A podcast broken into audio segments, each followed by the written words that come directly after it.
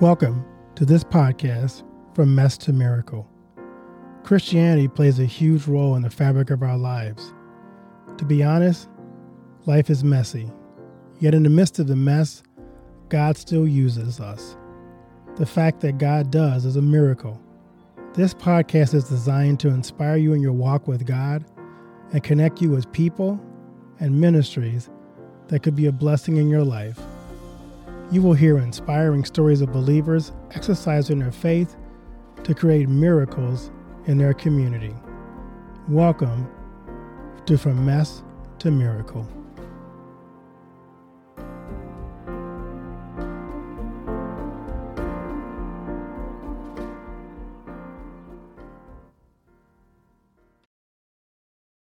My guest today is Kemone Francis. Kemone is a young, vibrant, and inspirational leader who considers herself a child of the King. She has a passion for the helping profession, in which she possesses a Bachelor's of Arts in Psychology from the International University of Caribbean and a Master of Science in, Counseling and Social Work from Mico University College. She's a guidance counselor by profession, a conference and webinar host, is a member of the Jamaican Association of Guidance Counselors in Education. She's also an award winning author of the book Where Shame Ends, Grace Begins Chronicles from the Redeemed. She's a catalyst for women who struggle and are struggling with shame and rejection, and has been featured on several platforms in England, United States, Barbados, and Jamaica. She lives by the verse All things work together for good for them that love God, to them who are called according to his purpose and credits her achievements to the divine purpose and favor of our Lord Jesus Christ. We welcome Remote Kemone to the show.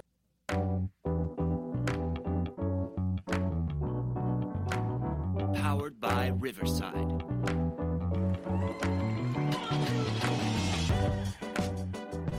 Well, it's so good to have you on the show today. How are you doing today? Hi, I'm doing fine. Thank you for having me. Good day to your listeners. Yeah, good day to you. Give me the best advice you've ever received. Ah, the best advice I have ever received. Man's perception is not God's identity. Some persons may see you in a particular position, may meet you in a particular situation and thinking that this is your identity, thinking that this is who you are. But my friend shared with me some time ago that Kemone, man's perception of you, what man, what they have to say, what they have to think about you, that is not your identity. That is not who God has caused you to be. And as a result of that, I had to activate the mindset, the understanding that God's identity for me is bigger than my current situation. Oh, I love that. Who gave you that advice? That was my dear friend, Reverend Dr. Andrew Henry, oh, okay. who was there for me during my time. Wow, that's so cool. So, for the audience meeting for the first time, tell us something about yourself that most people don't know. Ah, most people don't know that I am a hairstylist.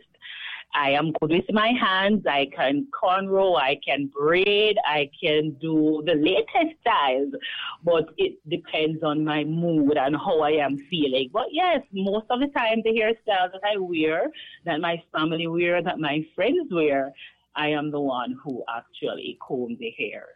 That's so impressive because I've seen some of those intricate details there. That's kind of hard to do. Yes, yes. it must take a while too. You got to plan out your whole afternoon to do that. Yes, that's exactly, and that's why I say, you know, when I'm in the mood, when I'm in the mood, because it can take a while. Yes, it can. I, I I've seen it done on television. I've never tried it myself. yes, yes. So, who are some of the people that were important influences in your life? Maybe mentors or people just inspired you on your journey? I have two particular mentors that I am grateful for them. I mean, through them, I have learned about divine connections, and I believe that these two individuals are my divine connections. You know, they have helped me to propel to propel me on my journey so that my dreams can become a reality. And those two are Dr. Reverend Andrew Henry and Pastor Alaric Douglas. They have been there with me through the thick and the thin. I mean, they are the persons who have been fanning the fire so that my fire does not go out. You know, the Bible speaks about Aaron and Hur who held up Moses' hand, and these are my Aaron and my Hur. Oh, that's so neat. You always need to have those people in your life who come alongside you and are, are a source of encouragement for you. Yes, yes. I am grateful for them. So I'm always curious to know, especially with authors, about their personal journey. Tell me about your personal story. Sure. So in uh, 2019, I made an announcement to my church community that I was getting married, that I'm engaged to my best friend. However, my best friend was an unsaved. And as a result of that, I was relieved of my positions and told that I could not testify in the church. Now, this is a church community that I have served for over seven years, and I have held positions within the church. And it, it, it placed me in a state of shock because I did not see this coming.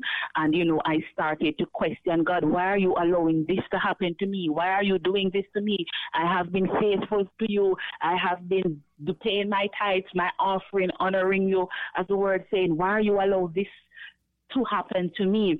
But I can recall in January of 2021, I woke up reciting Isaiah 41 verses 18 to 20. I did not know where in the Bible it was found.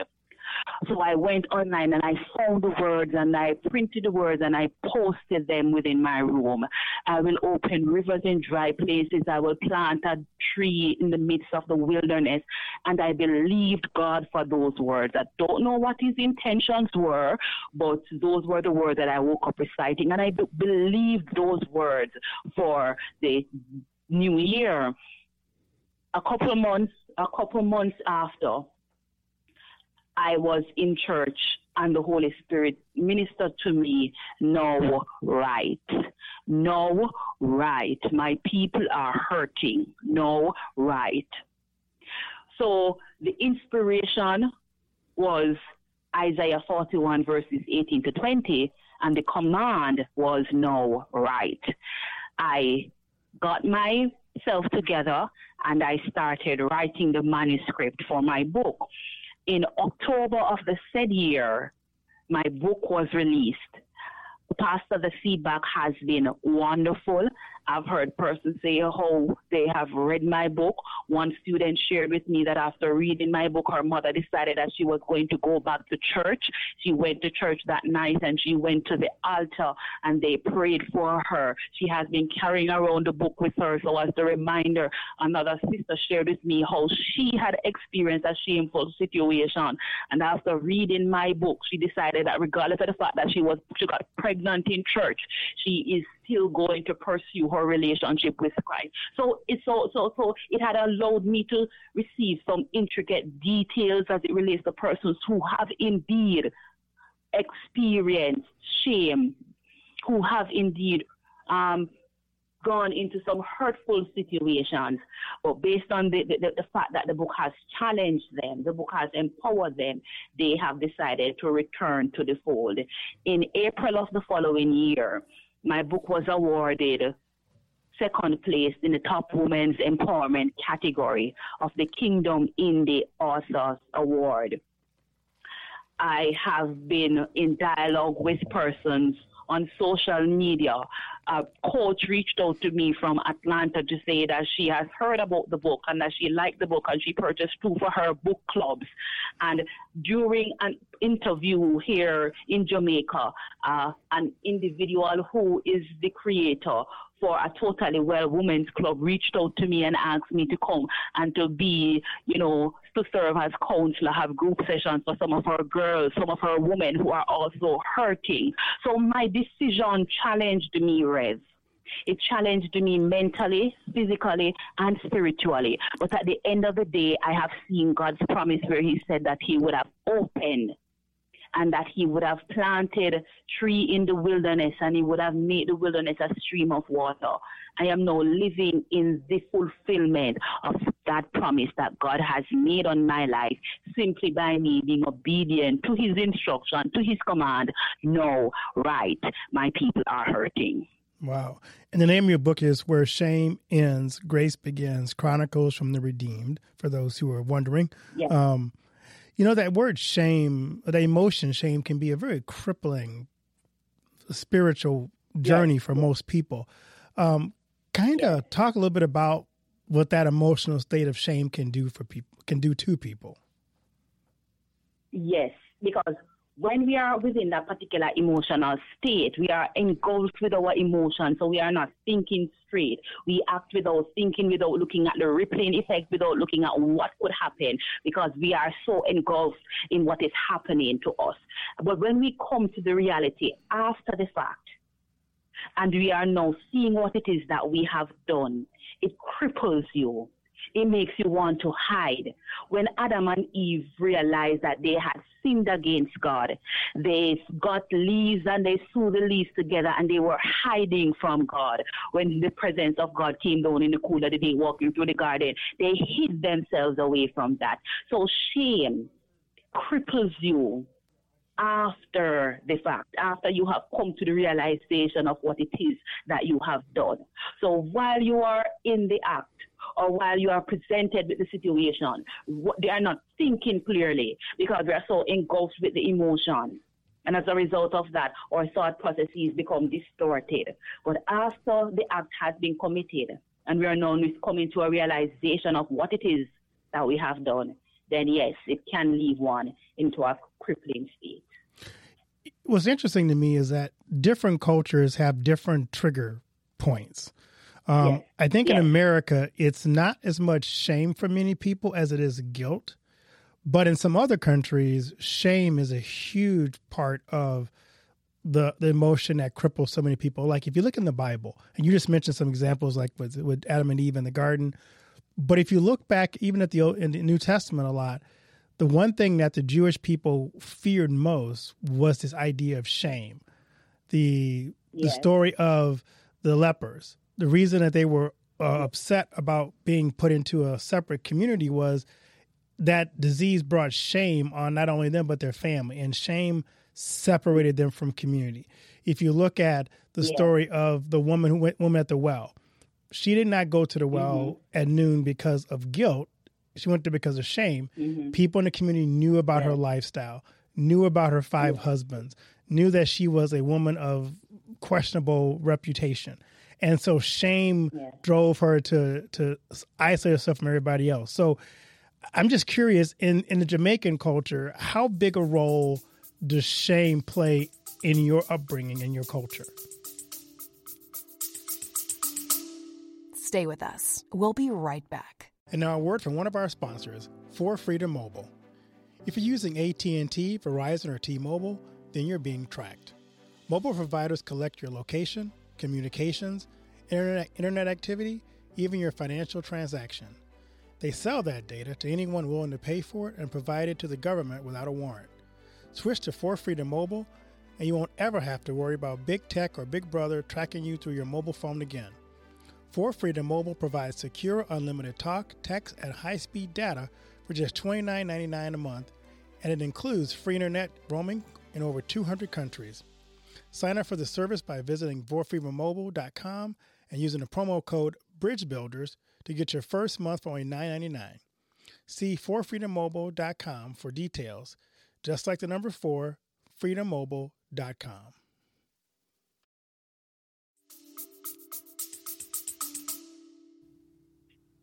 Well, for some persons who have experienced shame, some persons tend to revert to a state where they allow the shame to become their identity.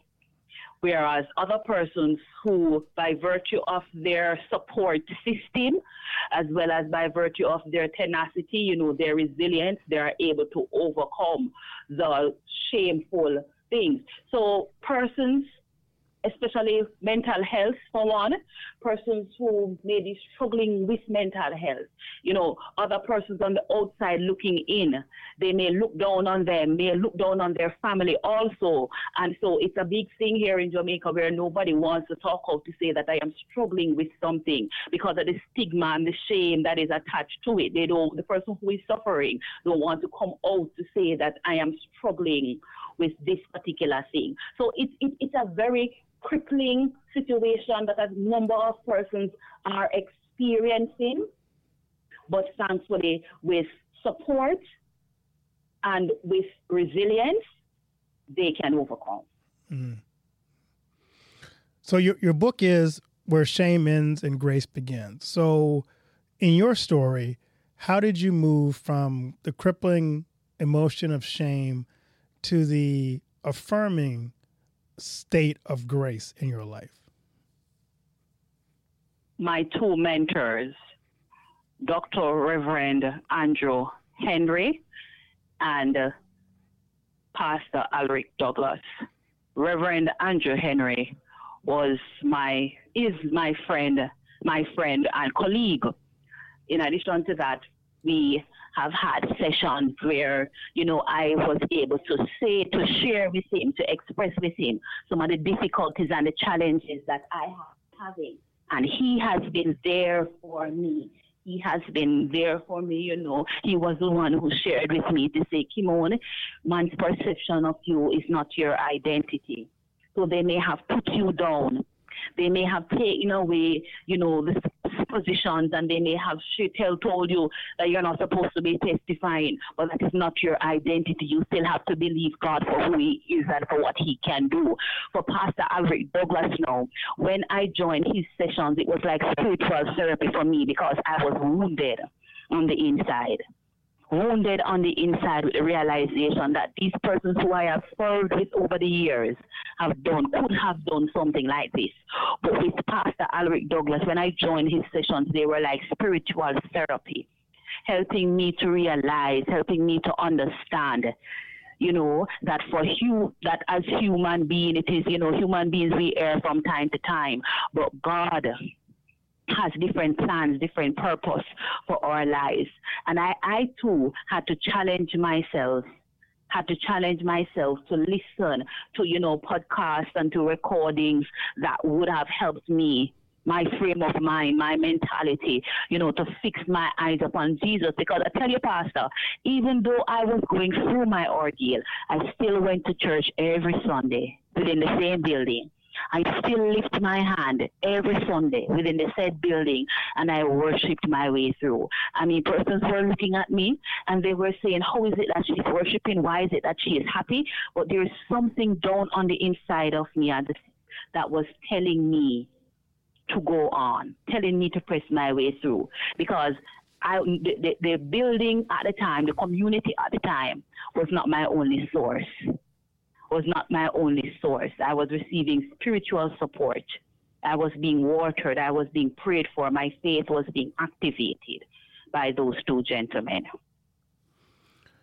So you wrote this book to not only tell your story, but also help other. I see you especially work a lot with women. So what do you hope the yes. readers who read this book take away from your journey, your chronicles? Readers who read my book will have an improved self esteem, reinforce their identity in Christ, because they may think that, oh, because I have sinned or because I have done something, God does not want anything from me, but that is a lie. So the book challenges the reader to reinforce his or her identity in Christ, to improve confidence in God, improve self esteem, as well as to bring healing for the soul. The book serves as an empowerment tool, challenging readers to develop resilience and fortitude, shunning the version of themselves that the devil tells them that they are. In favor of claiming, receiving, believing, and walking in authority in accordance with the Word of God. Yesterday's mistake is not today's identity. So the book has eight chapters. It also has a reflection section and nuggets of empowerment at the end of each chapter. It sounds like a good layout to get people to p- focus back on on God's grace again. Yes. So you one of your verses that you said is kind of the verse you live by is one of my favorites, Romans eight twenty eight. All things work together for good for them that love God, to them who are called according to his purpose. How does that mm-hmm. help shape how you live your life every day? everything I have gone through, I have no regrets in my life. The good, the bad, and the ugly, I have seen where everything has worked together for my good. Just like Daniel, when he was in the lions, and or should I say David, when David was out there and the lions came, and you know, while he was looking after the sheep, the lions came and he destroyed the lion with his bare hand. So that prepared him. That was his David's training ground to prepare him to face the Goliath that was coming. And so, similarly, with my life, all the trials that I have gone through helped me to become the woman that I am today, shaped me mentally to become who I am today. And as the common saying goes, if I never had any problem, I never know God could solve them. So my faith has been increased. I am a better person today because of the struggles that I have gone through. Throughout my life, the good, the bad, they have all worked together for my good. I either learn, I grow, I become, and so I am grateful for it all. I have no regrets. All things have worked together for my good. I love it. So what do you so you got this book done? Are you working on some other projects right now? Yes, well, uh, I recently, last month, released an ebook on 10 powerful ways to overcome shame and rejection. So that ebook can help persons to move from despair to hope, can help to challenge them to become better, as well as increase their confidence and self worth.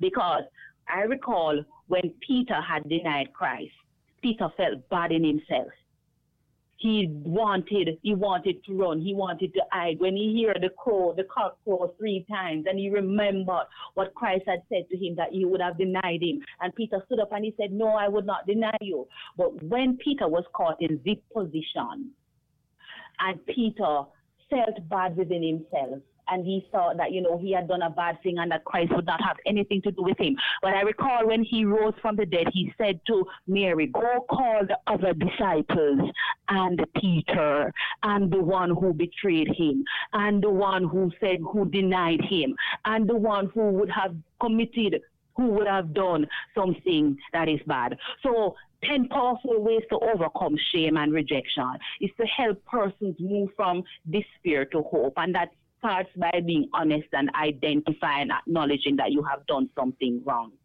It challenges the readers to become better, increases their confidence and self worth.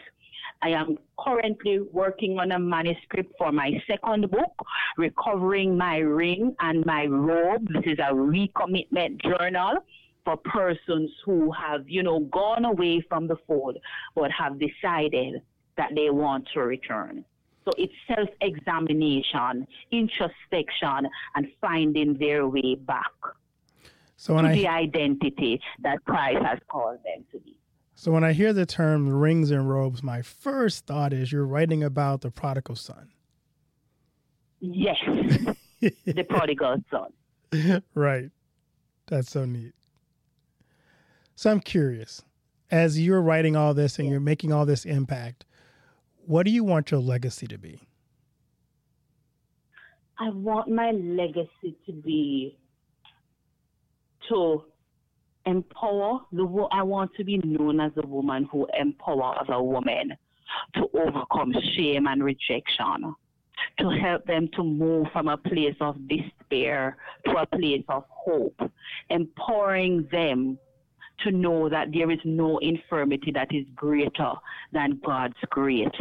My presentations have been on God's redemptive power to save, to bring us back, and to have us walk in His marvelous light. I love that. So is there anything I haven't asked Thank you that I should have asked you? Well, I am currently on social media I am on Instagram as well as Facebook. My Kemone is spelled K E M O N E Francis. So my Kemone, K E M O N E Francis. It can be found on Facebook as well as Instagram. And where can they buy your book? My book is on Amazon in Kindle and paperback format. So you can just run on over to Amazon and make your purchases in, in Kindle as well as paperback format. Well, blessings, Kemone, on what you're doing, because what you're doing is so vital, especially in the day where we get crippled by our mistakes of the past and, and the shame can cripple us. So may people find this book and be encouraged by it and get pointed back to our Savior who reminds us, like Peter heard, that there is forgiveness for our failures and there is and we live in the in the grace and the mercy of our Lord Jesus Christ. Yes, quite so. Well, thank you again for being on the episode. We look forward to having more books from you. We can talk about those when those come out. Certainly. Thank you. Thank you for having me.